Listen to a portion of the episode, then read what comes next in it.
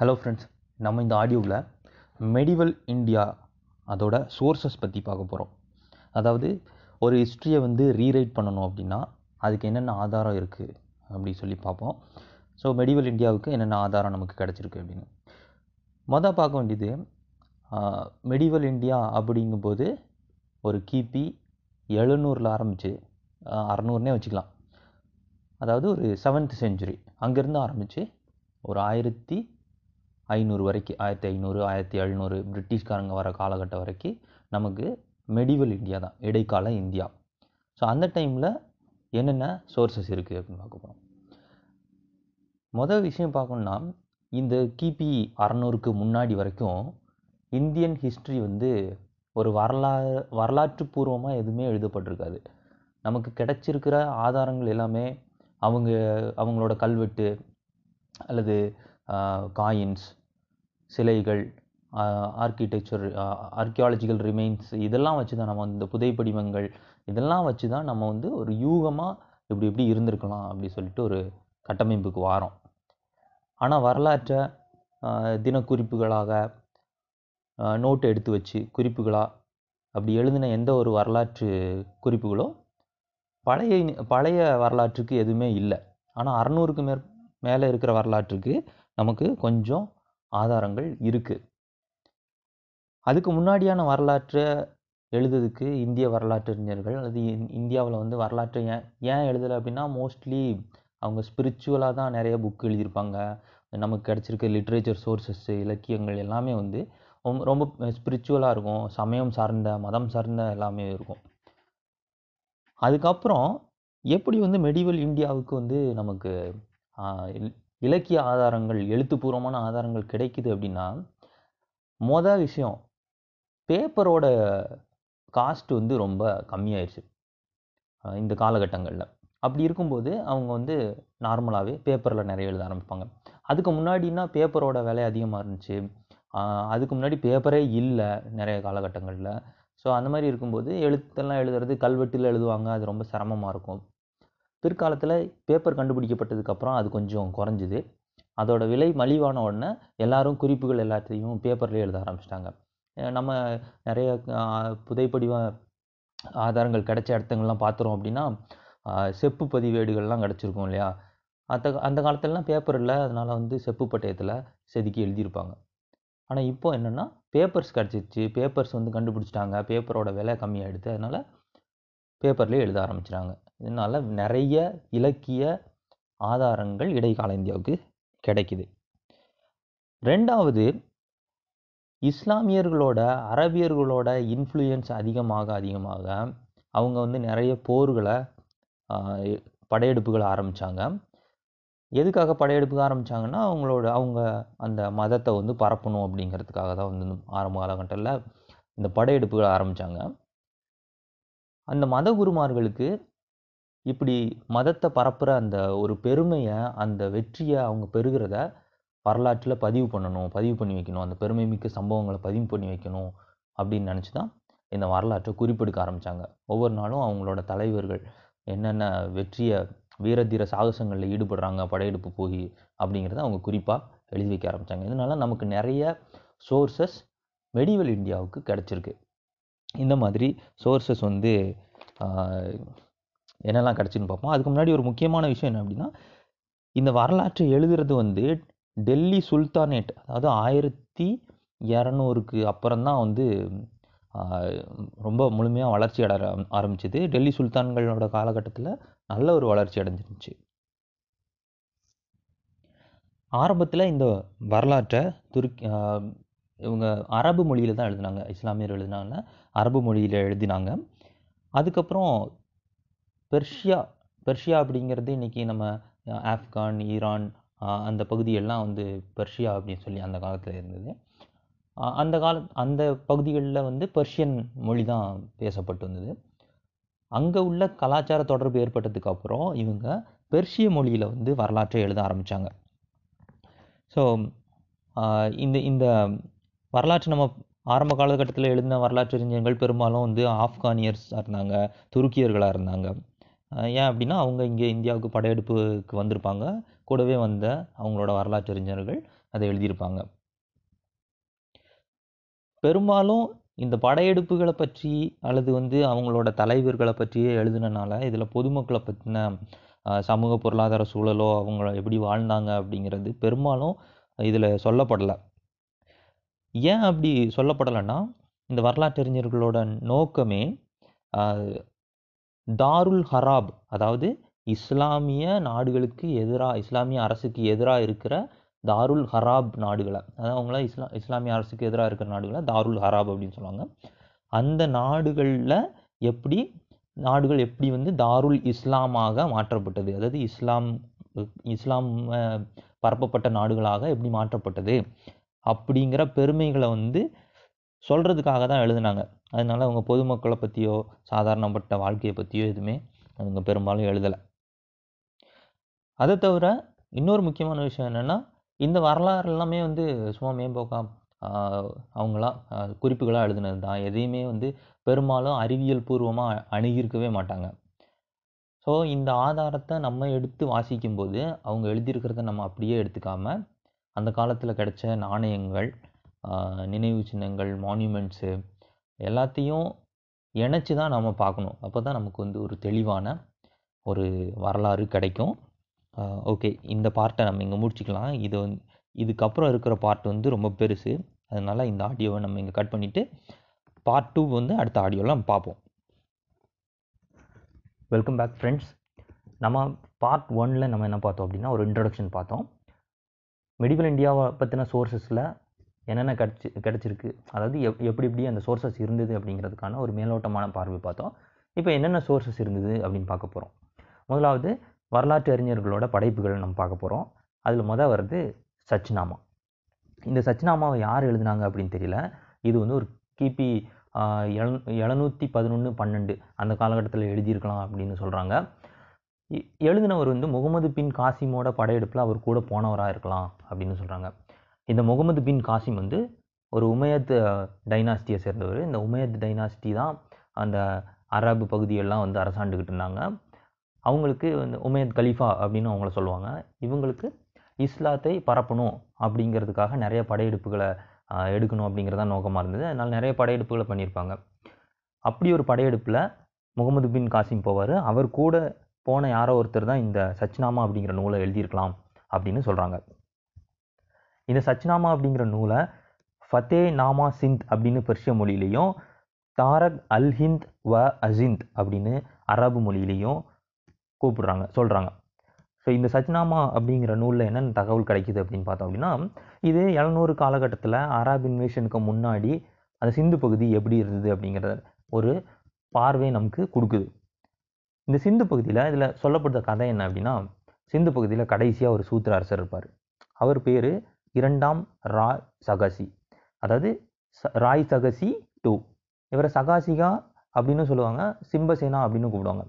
இவர் இறந்து போயிடுவார். இவர் இறந்து போனதுக்கப்புறம் இவரோட விதவை மனைவியை அந்த ராணி இருப்பாங்க இல்லையா? அந்த ராணியை அந்த இவரோட பிரதம மந்திரி ஒரு பிராமண அமைச்சர் இருப்பார். அவர் பேர் சச்சு.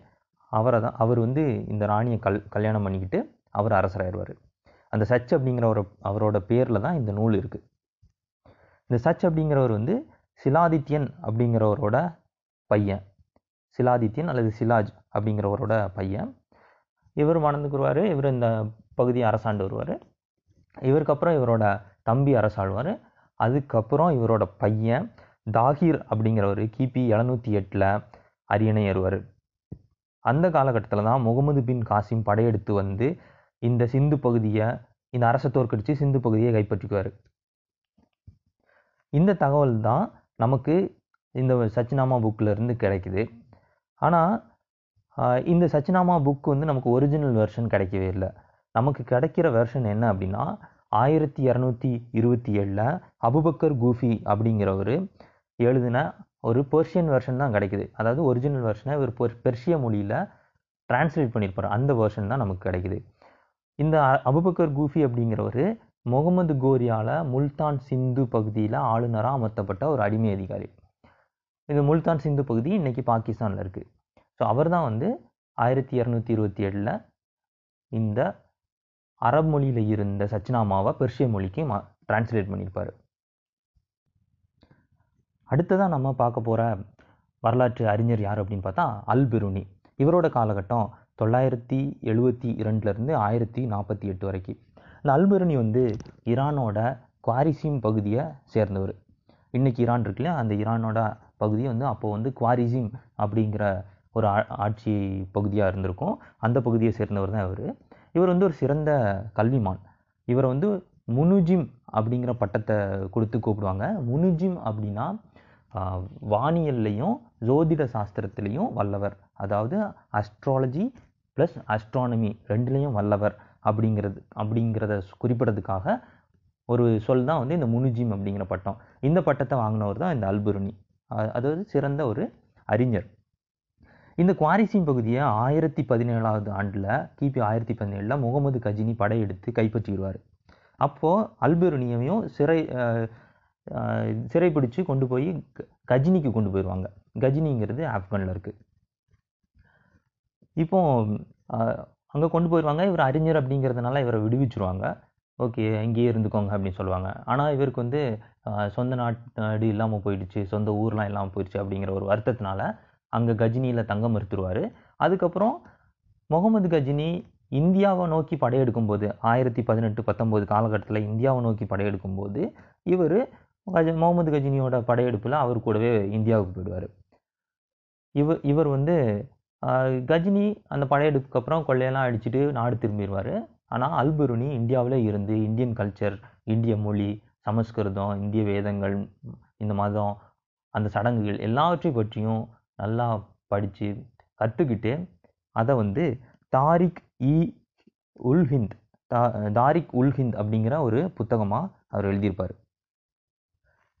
இந்த புத்தகத்தில் கஜினி கஜினி முகமதோட படையெடுப்பில் உடைக்கப்பட்ட கோவில்கள் அழிக்கப்பட்ட நகரங்கள் மக்களுக்கு என்னென்ன கொடுமையெல்லாம் அவங்க பண்ணாங்க அந்த படையெடுப்பை பற்றி ரொம்ப வருத்தத்தோட வந்து அல்புர்னி குறிப்பிட்டிருப்பாரு. இதுக்கு என்ன காரணம் அப்படின்னா அவருமே இது மாதிரி ஒரு படையெடுப்பினால் பாதிக்கப்பட்டிருந்தது தான் ஒரு காரணமாக இருந்தது. அதனால தான் இந்த ப இந்த படையெடுப்பு நேர்ந்த அவலங்களை எல்லாம் அவர் வந்து தவிர்க்காமல் தவிர்க்காம மார்க் பண்ணியிருக்காரு குறிப்பிட்டிருக்காரு.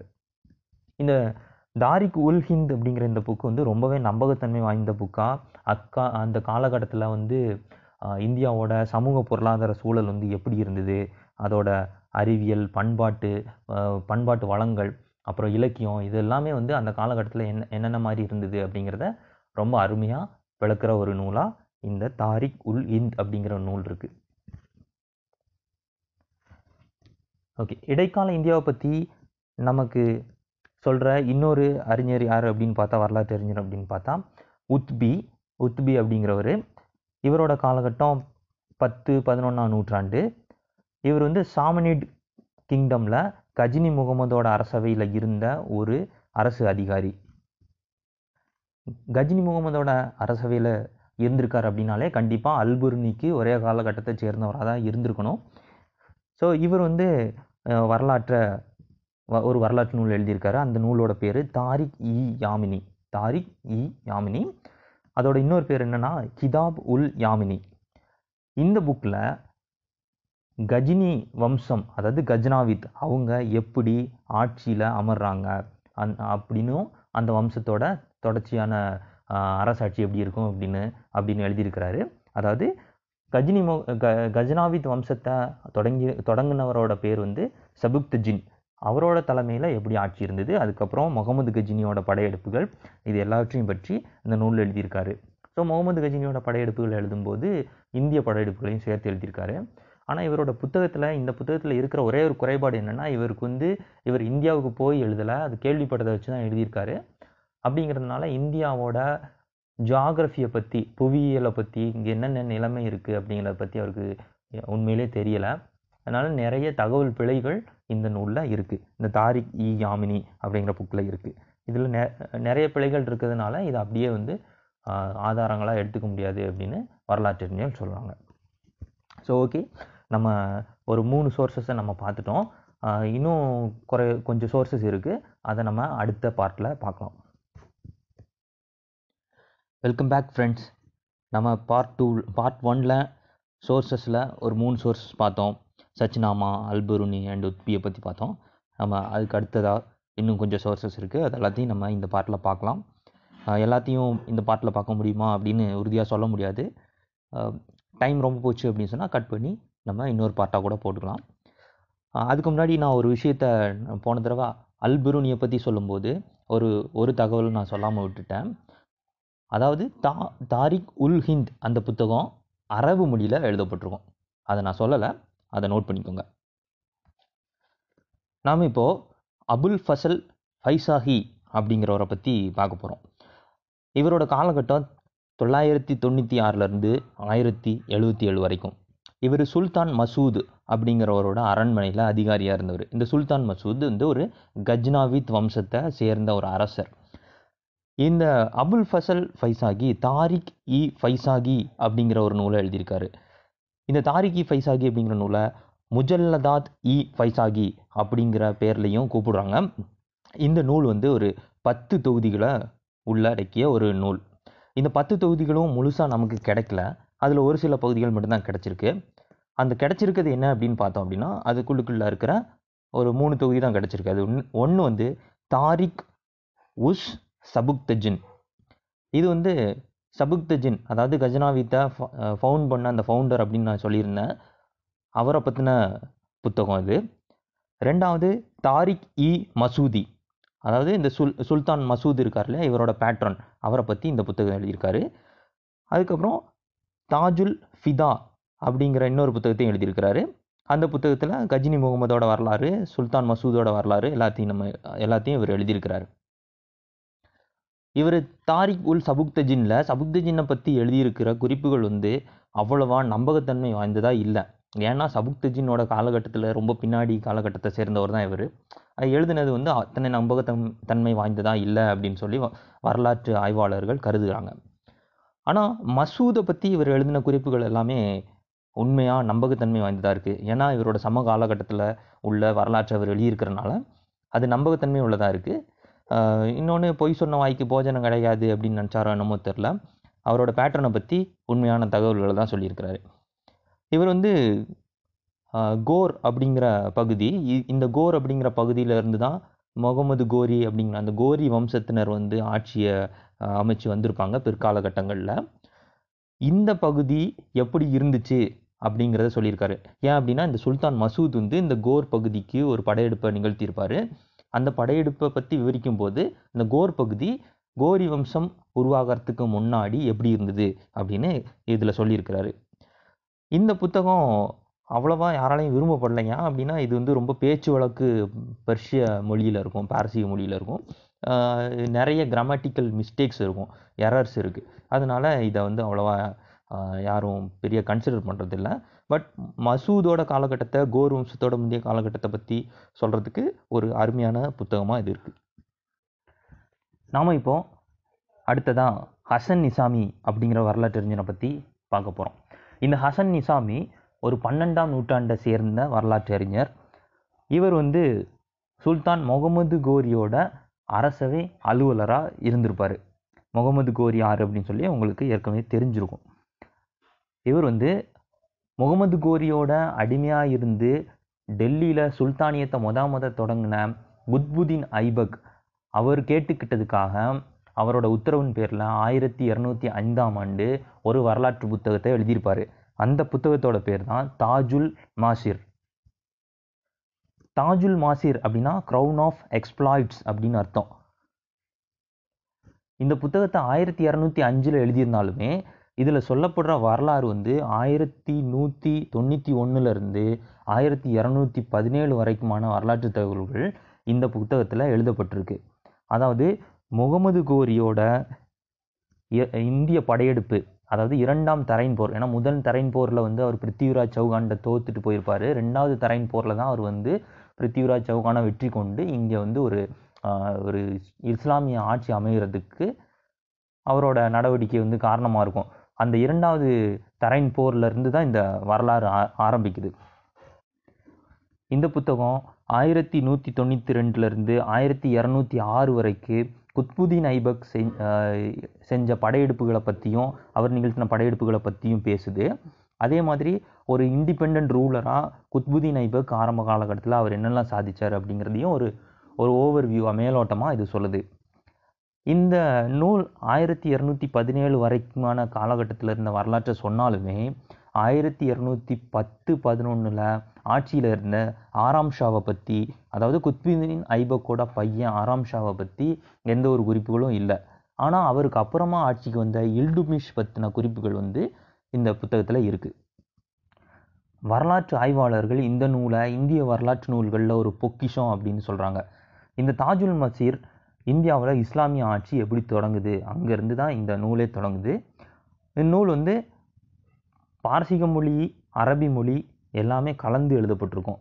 ஸோ இதிலிருந்தே நமக்கு வந்து ஹசன் இசாமி வந்து ஒரு ம மொழி வல்லுனர் அப்படின்னு நமக்கு தெரியுது.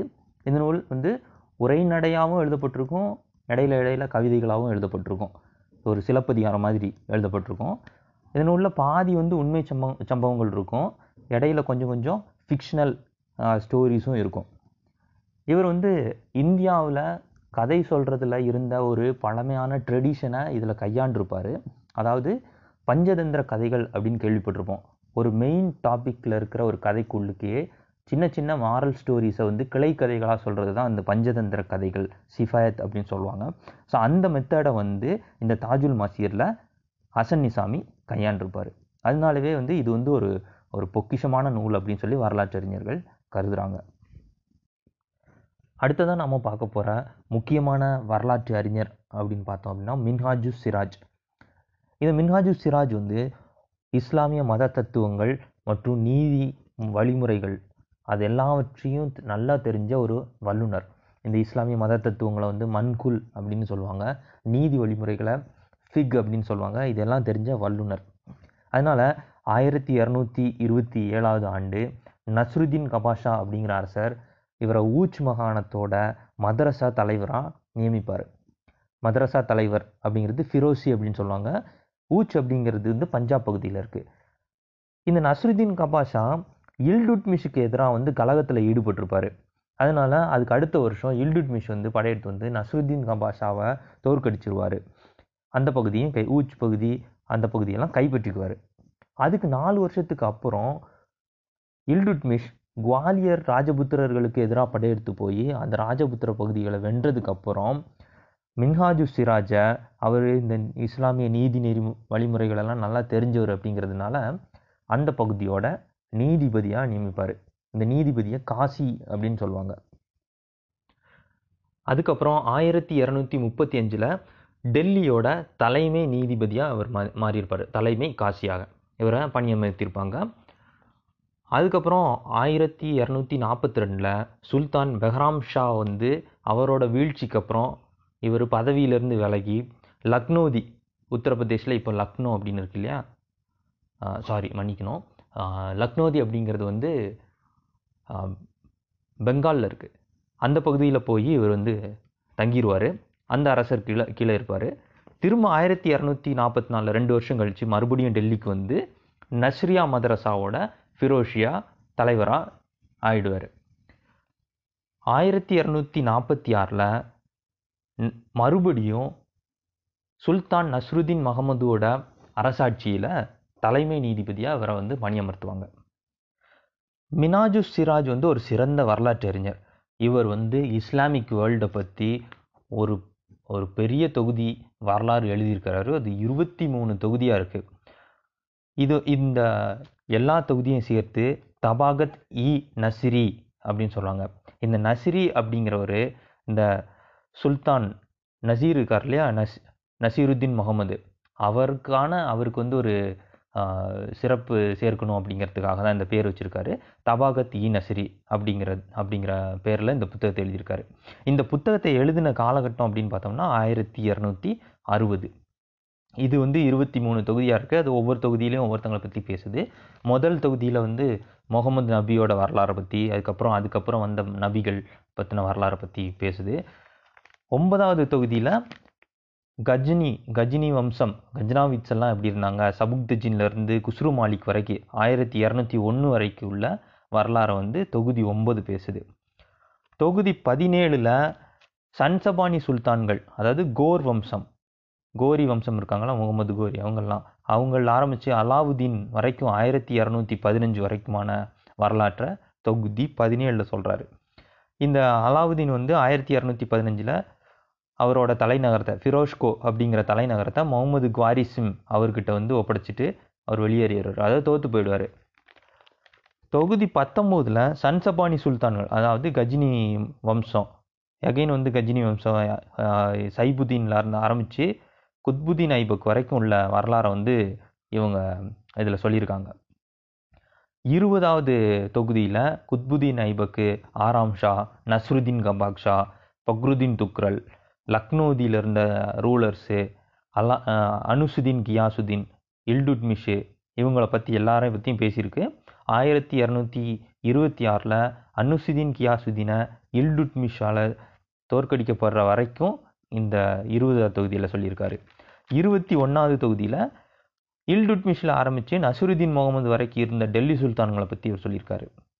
இருபத்தி ரெண்டாவது தொகுதியில் அந்த சுல்தானேட்டில் இருந்த தளபதிகள் அதுக்கப்புறம் கோர்ட் மெம்பர்ஸு கோர்ட்டியர்ஸு கவர்னர்ஸு இவங்களை பற்றிலாம் கேரக்டர் அனலைசேஷன் அவங்கள குறித்து விவரணைகள் எல்லாம் கொடுத்துருக்காரு. ஆயிரத்தி இரநூத்தி இருபத்தி ஏழாவது ஆண்டு வரைக்கும் கொடுத்துருக்காரு. இந்த தொகுதியில் சுல்தான் பால்பனோட ஆரம்ப காலகட்டத்தை பற்றி சொல்லியிருப்பாங்க. இவர் வந்து நசுருதீன் முகமது கிட்ட தான் முதல்ல தளபதியாக இருப்பார். அதுக்கப்புறம் தான் இவர் ஆட்சிக்கு வருவார். ஸோ அந்த காலகட்டத்தை ஆரம்ப காலகட்டத்தை பற்றி இது இருபத்தி ரெண்டாவது தொகுதியில் சொல்லியிருக்கு. இருபத்தி மூணாவது தொகுதியில் மங்கோலியர்களோட படையெடுப்பை பற்றி டீட்டெயில்டாக சொல்லியிருக்காரு.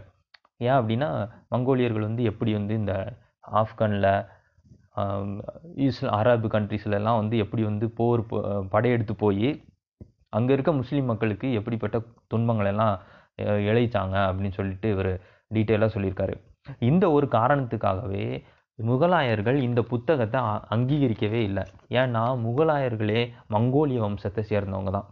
அதனால இந்த இந்த புத்தகத்தை அவங்க ஒயிட் ஸ்ப்ரெட்டாக பரவலாக படிச்சிருக்க மாட்டாங்க. படிக்கவும் அனுமதிச்சிருக்க மாட்டாங்க. இந்த தக தபாகத்தி நசிரி வந்து ரொம்ப அருமையான ஒரு வரலாற்று நூல். இது வந்து ரொம்பவே ஸ்ட்ரெயிட் ஃபார்வர்டாக இருக்கும். நேர்மையான ஒரு நடையில் இருக்கும். தேவையில்லாத இன்ஃபர்மேஷன்ஸ் எதுவுமே இருக்காது. இவர் வந்து அஃபிஷியல் ஒரு ஆஃபீஸராக இருந்தனால தலைமை நீதிபதி அப்புறம் வந்து மதரசா தலைவர் அப்படின்னு இருந்தனால நிறைய ஒரிஜினல் டாக்குமெண்ட்ஸ் ஒரிஜினல் சோர்ஸஸை வந்து இவர் அனலைஸ் பண்ணி தான் இந்த வரலாற்று நூலை எழுதியிருப்பார்.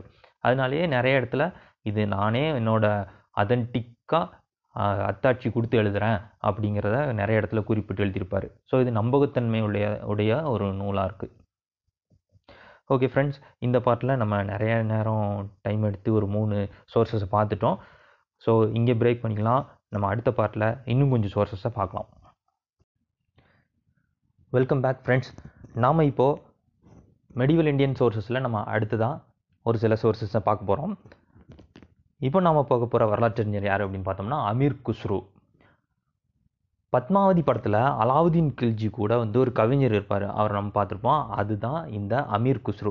இவரோட காலகட்டம் ஆயிரத்தி இரநூத்தி ஐம்பத்தி ரெண்டுலேருந்து ஆயிரத்தி முந்நூற்றி இருபத்தஞ்சி வரைக்கும். இவர் வந்து ஒரு இயல்புலேயே ஒரு வரலாற்று அறிஞர்லாம் இல்லை. இவர் வந்து ஒரு கவிஞர் தான். இருந்தாலும் இவர் நிறைய வரலாற்று படைப்புகளை படைச்சிருப்பார். அப்படி ஒரு சில படைப்புகளை நாம் இது பார்க்க போகிறோம் இவர் வந்து வரலாற்று படைப்புகளை ஒரு காவியமாக கவிதைகளாக அது சார்ந்த நூல்களாக எழுதியிருப்பார். அதுலேருந்து நிறைய வரலாற்று குறிப்புகள் நம்மளால் பெற முடியும். இவர் படைச்ச ஒரு சில படைப்புகளை நம்ம பார்க்கலாம். அந்த படைப்புகள் என்னெல்லாம் அப்படின்னு பார்த்தோம்னா கிரானுஸ் சதின் மிஃப்தாபுல் ஃபுது கைசனுல் ஃபுது தேவல் ராணி கிசர்கானி நூசிஃபர் துக்லக் நாமா இந்த மாதிரியான படைப்புகள்லாம் இவர் படைச்சிருக்காரு. இந்த படைப்புகள் என்ன சொல்லுது அப்படிங்கிறத நம்ம அப்புறமா பார்க்கலாம். அதுக்கு முன்னாடி இவரை பற்றி சில குறிப்புகள்.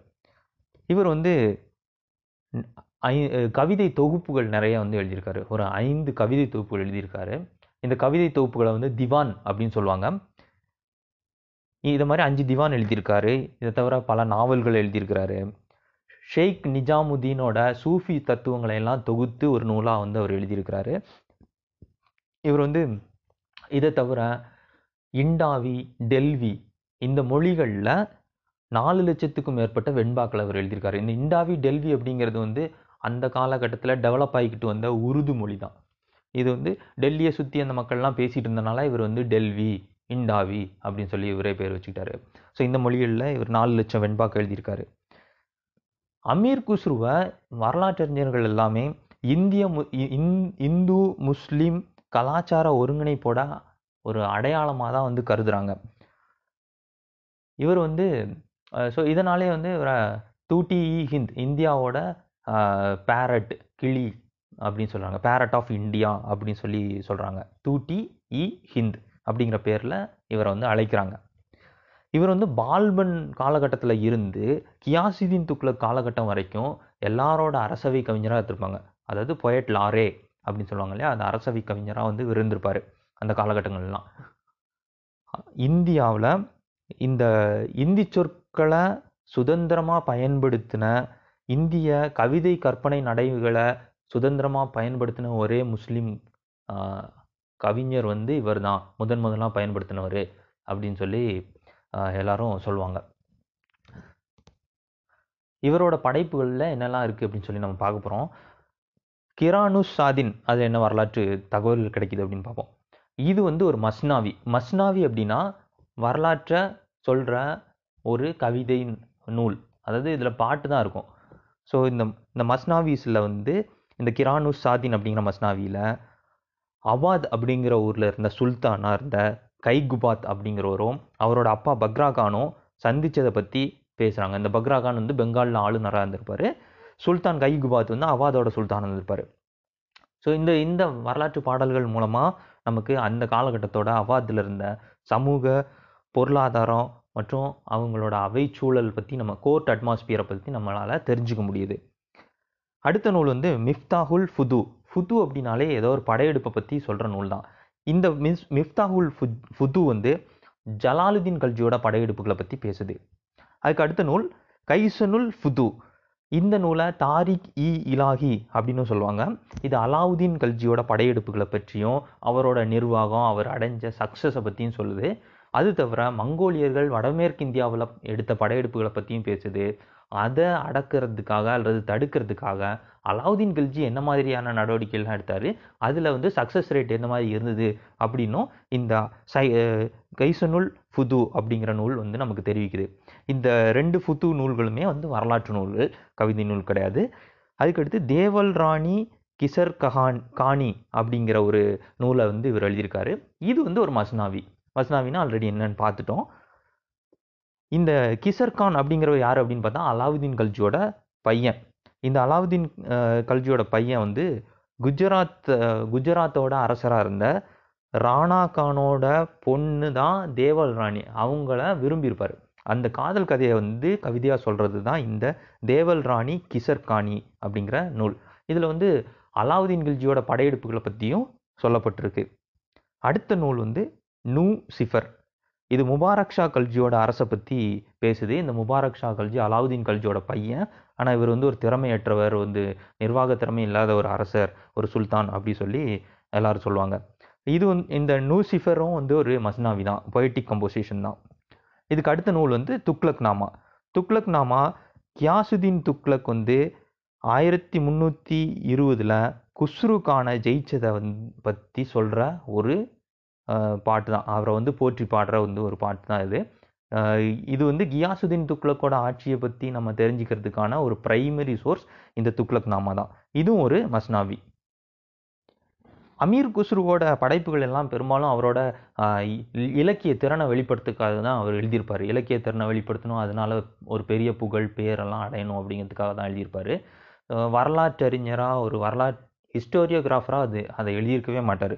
அதனாலே அதில் நிறைய வரலாற்று பிழைகள் இருக்கும். தகவல் பிழை அல்லது வந்து ஒரு குரோனாலஜிக்கல் எரர்லாம் இருக்கும். வரிசை கிரமமாக இல்லாமல் இருக்கும். ஆனால் சில சில தகவல்களை வந்து அவர் வந்து சொல்லாமல் விட்டுருப்பார். அதுக்காக இவர் வந்து ஒரு பொ- பொய் சொல்கிறவர் அப்படிலாம் கிடையாது. இவர் ஒரு பொய்யர்லாம் கிடையாது. நிறைய தகவல்களை அவர் வந்து வெளிப்படுத்த வேணாம் அப்படின்னே விட்டுருப்பார். நிறைய தகவல்களை மறைச்சிருப்பார். இந்த நூல்கள் எல்லாவற்றையும் தவிர்த்து அவரோட முக்கியமான ஒரு படைப்பு படைப்பு அப்படின்னு சொல்ல முடியாது. அவரோட முக்கியமாக அவர் செஞ்ச ஒரு வேலை என்ன அப்படின்னு பார்த்தா அந்த காலகட்டத்தில் இருந்த அரசு கோப்புகள் டாக்குமெண்ட்ஸு லெட்டர்ஸு ஒவ்வொருத்தங்களுக்கு எழுதின உடன்படிக்கைகளை ட்ரீட்டைஸு எல்லாத்தையும் வந்து அவர் கலெக்ட் பண்ணி ஒரு பெரிய ஒரு டாக்குமெண்ட் ஒரு ஒரு தொகுப்பாக வச்சுருக்காரு. ஒரு கலெக்ஷனாக வச்சுருக்காரு. அதை இஜாஸ் இ குஸ்ராவி அப்படிங்கிற பேரில் வந்து இவர் வந்து தொகுத்து வச்சுருக்காரு. இது இந்த டாக்குமெண்ட்ஸ் வந்து அஃபிஷியல் டாக்குமெண்ட்ஸ் அப்படிங்கிறதுனால நமக்கு நிறைய அஃபிஷியலான இன்ஃபர்மேஷன் அத்தன்டிக் இன்ஃபர்மேஷன்ஸ் நம்மளால் இதிலேருந்து வரலாற்று குறிப்புகளை எடுத்துக்க முடியும். ஸோ இது வந்து அவர் பண்ண ஒரு ரொம்பவே நல்ல விஷயம். ஓகே அடுத்ததான் நாம் ஜியாவுதீன் பரணியை பற்றி பார்க்க போகிறோம் ஜியாவுதீன் பரணியோட காலகட்டம் வந்து காலம் வந்து ஆயிரத்தி இரநூத்தி எண்பத்தி அஞ்சு. அந்த அந்த காலம் அதுக்கப்புறம் தான் அவரோட காலகட்டம். இவர் வந்து ஒரு துருக்கியர். அலாவுதீன் கல்ஜியோட காலகட்டத்தில் அலாவுதீன் கல்ஜி வந்து இவர் வந்து டெல்லியோட கொத்வாலா அமர்த்தியிருப்பார். கொத்வால் அப்படின்னா தலைமை காவல் அதிகாரி. கோட் கோட்டையை வந்து பாதுகாக்கிற தலைமை பாதுகாவல் அதிகாரி தான் வந்து இந்த கொத்வால். அந்த பதவியில் தான் வந்து ஜியாவுதீன் பரணி இருந்திருப்பார். அதுக்கப்புறம் முகமது பின் துக்ளக்கோட அரசவையில் வந்து இவர் பதினேழு வருஷம் வேலை அதனால அமீர் குஸ்ரு அவங்களோட எல்லாம் வந்து ஒரு ஒரே காலகட்டம் தான். இவங்க எல்லாரும் சேர்ந்து தான் வேலை செஞ்சுருப்பாங்க. இந்த சமயத்தில் முகமது பின் துக்ளக் என்ன பண்ணிப்பார்னா சிந்து பகுதியில் தட்டா அப்படிங்கிற இடத்துல போயிட்டு ஒரு கிளர்ச்சியை அடக்கிறதுக்காக போயிருப்பார். அங்கே இறந்து போயிடுவார் முகமது பின் துக்ளக்கு வாரிசு இருக்க மாட்டாங்க. வாரிசு இல்லாதனால முகமது பின் துக்ளக் இறந்த செய்தியை கேட்ட உடனே டெல்லியை நிர்வாகம் பண்ணிக்கிட்டு இருந்த ஒரு மந்திரி குவாஜா கான் அப்படிங்கிறவர் என்ன பண்ணிடுவார் அப்படின்னா ராஜவம்சத்தில் இருந்த ஒரு சின்ன பையனை வந்து சுல்தானாக வந்து அரியணையில் அமர்த்திடுவார் ஆனால் இவங்க யாருக்குமே தெரியாது. முகமது பின் துக்ளக் கூட போன இராணுவ தளபதிகள் தலைவர்கள் எல்லாம் சேர்ந்து முகமது பின் துக்ளக்கோட கசினா கசினான ஃபிரோஷா துக்ளக்கை சுல்தானா ஏற்கனவே அறிவிச்சிட்டாங்க அப்படின்னு இவங்களுக்கு தெரியாது தெரியவே தெரியாது. அதனால இந்த சின்ன பையனை அரியணையில் அமர்த்திடுவாங்க ஸோ இப்போ வந்து ஃபிரோஸ் துக்ளக் கோவத்தில் டெல்லிக்கு வந்து இந்த குவாஜா கான் அவங்க அவரை தண்டித்து அவருக்கு சப்போர்ட் பண்ண எல்லாரையும் வந்து எல்லாருக்கும் தண்டனை கொடுத்துருவாரு. இந்த ஜியாவுதீன் பரணியும் குவாஜா கானை ஆதரிச்சிருப்பார். அதனால் அவரோட பதவியை பறித்து அவரோட சொத்து எல்லாத்தையும் பறித்து அவரை ஜெயிலில் போட்டுருவாங்க. இருந்தாலும் இவர் தனிப்பட்ட விதத்தில் வந்து ஃபிரோஷா துக்ளக்கு ஒரு மன்னிப்பு கடிதம் எழுதி இவரை வந்து ரிலீஸ் பண்ணிடுவாங்க ஆனாலும் இவருக்கு சொத்து பதவி எல்லாமே இருக்காது. ஃப்ரெண்ட்ஸ் எல்லோரும் கைவிட்டுருவாங்க. ரொம்ப வறுமையில் ஷேக் நிசாமுதீன் அவுலியா அப்படிங்கிற ஒரு சூஃபி தத்துவ ஞானி ஒரு சூஃபி ஞானியோட அந்த சூஃபி மடத்தில் தான் வந்து கடைசி காலம் வரைக்கும் வாழ்ந்து இறந்து போயிருப்பார். எந்த ஒரு சப்போர்ட்டும் இல்லாமல் இவர் தாரிகி ஃபிரோசாகி அப்படிங்கிற ஒரு நூலை எழுதியிருப்பார். இது வந்து அவரோட இறுதி வாழ்நாட்டில் தான் இந்த புக்கை எழுதியிருப்பார். இதுக்கு ஃபிரோஷாகி அப்படின்னு பேர் வச்சதே ஃபிரோஷா துக்ளக்க துக்ளக்கோட பேர் தான் வச்சுருப்பாரு. பட் இந்த புக்கில் வந்து நிறைய ஆயிரத்தி இரநூத்தி ஐம்பத்தொம்பதாவது ஆண்டில் இருந்து ஆயிரத்தி முந்நூற்றி ஐம்பத்தி ரெண்டாவது ஆண்டு வரைக்கும் உள்ள வரலாறை பேசியிருந்தாலும் ஃபிரோஷா துக்ளக்கோட பேரை வச்சது வந்து அவரை கூல் பண்ணுறதுக்காக இவர் மேலே இருக்கிற அந்த கோபத்தை வந்து சாந்தப்படுத்தணும் அப்படிங்கிறதுக்காக தான் ஃபிரோஸ் துக்ளக்கோட பேரை அதுக்கு வச்சுருப்பாரு. ஸோ இந்த இந்த புத்தகம் ஆல்ரெடி நம்ம பார்த்தோம்ல சிராஜ் அப்படிங்கிற ஒரு மின்னாவுல் சிராஜ் அப்படிங்கிற அவர் எழுதின தபாகத் இஸ் நசிரியோட தொடர்ச்சியாக தான் இந்த புக் வந்திருக்கும். அவர் எழுதி விட்ட காலகட்டத்திலேருந்து தான் இவர் வந்து தொடர்ந்து எழுதியிருப்பார். அதனால் பால்பன் வரைக்கும் அவர் எழுதியிருப்பார். பால்பன் தொடங்கி ஃபிரோஷா துக்ளக்கோட ஆரம்ப காலகட்டம் வரைக்கும் இவர் எழுதியிருப்பார். ஸோ இந்த புத்தகத்தில் முகமது பின் துக்ளக் ஃபிரோஸ் துக்ளக் எல்லாரை பற்றின வம்ச வரலாற்று குறிப்புகள் நிறைய இருக்குது ஆனாலும் இதில் முகமது பின் துக்ளக்கை பற்றி நிறைய தகவல்கள் இவர் வந்து உண்மைக்கு புறமாக தான் சொல்லியிருக்காரு அப்படின்னு எல்லாருமே குறிப்பிடுவாங்க. ஸோ ஃபிரோஸ் துக்ளக்கு முகமது பின் துக்ளக் பற்றின தகவல்களை தவிர ஏன்னா அவங்க அவங்க வந்து இவரோட பேட்ரன்ஸ் அவர்களை பற்றின தகவல்களை அவங்கள ப்ளீஸ் பண்ணுறதுக்காக தான் எழுதியிருப்பார் அப்படின்னு சொல்கிறாங்க அதை தவிர மற்ற எல்லா சுல்தான்களை பற்றின தகவல்களையும் இவர் வந்து உண்மையாக சயின்டிஃபிக்கலாக இவர் எழுதியிருக்கிறாரு.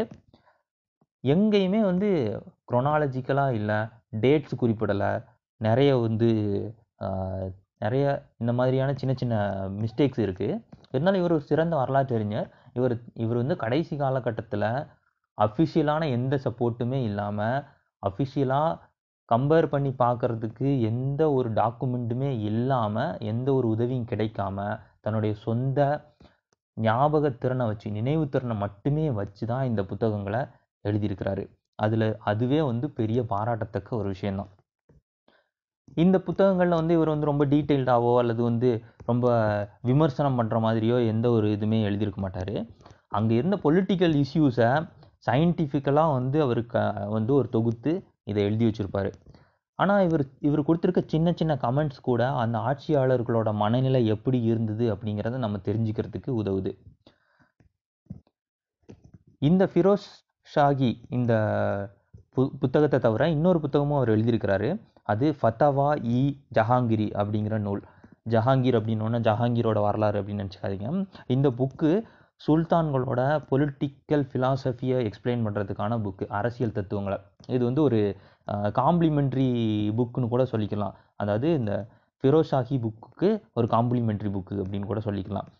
இதில் வந்து இஸ்லாமில் ஒரு கிங்டம் அப்படின்னா எப்படி இருக்கணும் அப்படின்னு சொல்லி சொல்லப்பட்டிருக்கு.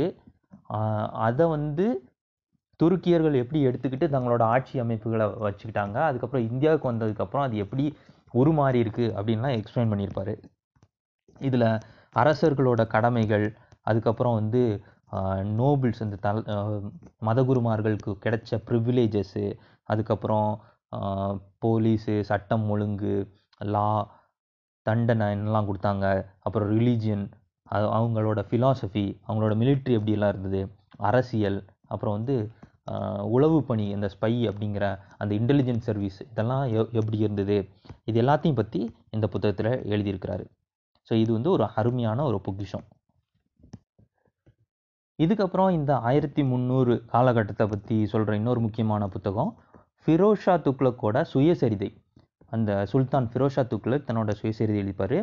அந்த புத்தகத்தோட பேர் ஃபுத்துஹத் இ ஃபிரோஷாகி.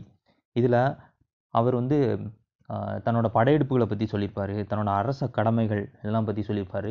அதில் வந்து தான் என்னெல்லாம் நினச்சோம் அப்படின்னு சொல்லியும் சொல்லியிருப்பார். ஒரு அரச கடமையை நிறைவேற்றும் போது அவரோட எண்ண ஓட்டம் எப்படிலாம் இருந்தது அப்படிங்கிறத பற்றி கொஞ்சம் டீட்டெயில்டாக அவர் சொல்லியிருப்பார். இது ஃபுத்துஹத் இ ஃபிரோஷாஹி அடுத்ததாக நம்ம பார்க்க போகிற ஒருத்தர் ஷம்சி சிராஃப் அபீப் இவரோட நம்ம இந்த பார்ட்டை நம்ம முடிக்கலாம். இவரோட காலகட்டம் இவர் பிறந்தது வந்து ஆயிரத்தி முந்நூற்றி இருபத்தி நாலு கிபி. இவர் பஞ்சாபில் அபோகர் அப்படிங்கிற பகுதியை சேர்ந்தவர். இவர் ஃபிரோஸ் துக்லக்கோட அவை உறுப்பினராக இருந்திருப்பார். இவர் முகமது பின் துக்லக் கியாசுதீன் துக்லக் ஃபிரோஸ் துக்லக் அப்படிங்கிற மூணு துக்லக் ரூலர்ஸை பற்றின மூணு புக் எழுதியிருக்காரு. அதில் ஃபிரோஷா துக்லக்கை பற்றி தாரிக் இ ஃபிரோசாஹி அப்படின்னு ஒரு நூல் எழுதியிருக்காரு. அந்த நூல் மட்டும்தான் நமக்கு கிடச்சிருக்கு. சம்சிசிர் ஆஃப் அபிப் எழுதின அந்த ஒரு அந்த ஒரு நூல் தொகுப்பு மட்டும்தான் கிடச்சிருக்கு. இதில் சொல்லியிருக்க தகவல்கள் எல்லாம் ரொம்பவே அத்தன்டிக்காக அஃபிஷியலாக இருக்குது ரொம்பவே நம்பகத்தன்மை வாய்ந்ததாகவும் சரியானதாகவும் இருக்குது ஆனால் இந்த புத்தகத்தை அவர் தைமூர் படையெடுப்புக்கு அப்புறம் தான் எழுதியிருக்காரு. ஆயிரத்தி முந்நூற்றி தொண்ணூற்றி எட்டில் தைமூர் வந்து டெல்லியில் படையெடுத்திருப்பார். அந்த படையெடுப்புக்கு அப்புறம் தான் இந்த புத்தகத்தை இவர் எழுதியிருக்காரு. இந்த புத்தகம் வந்து தொண்ணூறு சின்ன சின்ன தொகுதிகளாக வந்து சின்ன சின்ன வால்யூம்ஸாக எழுதியிருப்பார். இந்த இதிலேருந்து நமக்கு என்ன தெரியுது அப்படின்னா ஃபிரோஷ் துக்ளக்கு எப்படி பப்ளிக் அதாவது ஸ்டேட் ரிசோர்ஸஸை அதாவது நாட்டோட சொத்துக்களை பொது நலனுக்காக பப்ளிக் குட்ஸ் வெல்ஃபேருக்காக ஷேர்ஷா சூரியும் அக்பரும் செலவிடுறதுக்கு அதாவது அவங்க அவங்க வந்து இந்த திட்டங்கள்லாம் தீட்டியிருப்பாங்க ஸ்டேட் ரிசோர்ஸஸை பப்ளிக் வெல்ஃபேருக்காக செலவு பண்ணுறதுக்கான திட்டங்களை எல்லாம் வந்து அக்பரும் ஷேர்ஷா தீ தீட்டியிருப்பாங்க பின்னாடி காலகட்டத்தில் தீட்டியிருப்பாங்க ஆனால் அவங்களுக்கு எல்லாருக்கும் எப்படி ஃபிரோஷா துக்லுக்கு வந்து முன்னோடியாக திகழ்ந்தார் அப்படிங்கிறத இந்த புத்தகத்தில் எழுதியிருப்பாங்க. அதே மாதிரி இந்த புத்தகத்தோட சிறப்பம்சம் என்ன அப்படின்னா இந்தியாவோட உள்நாட்டு சூழலை அவ்வளவு சிறப்பாக சொன்ன நூல் வந்து வேறு எந்த நூலும் கிடையவே கிடையாது. சோசியோ எக்கனாமிக் கண்டிஷன்ஸ் அப்புறம் இந்தியாவோட உள்நாட்டு சூழல்லாம் எப்படி இருந்தது அப்படிங்கிறத இதை தவிர சொன்ன நூல் வந்து ஐனி அக்பரி மட்டும்தான். ஐனி அக்பரியும் இந்த நூலையும் தவிர வேறு எந்த நூலுமே இந்தியாவோட உள்நாட்டு சூழலை பற்றி விளக்கமாக சொல்லியிருக்கவே செய்யாது. ஓகே ஃப்ரெண்ட்ஸ் இது பதினாறு நிமிஷம் ஓடினால இந்த பார்ட் நம்ம இங்கே நிறுத்திக்குவோம். அடுத்து இன்னும் கொஞ்சம் சோர்சஸ் இருக்குது அதை நம்ம அடுத்த பார்ட்டில் பார்ப்போம்.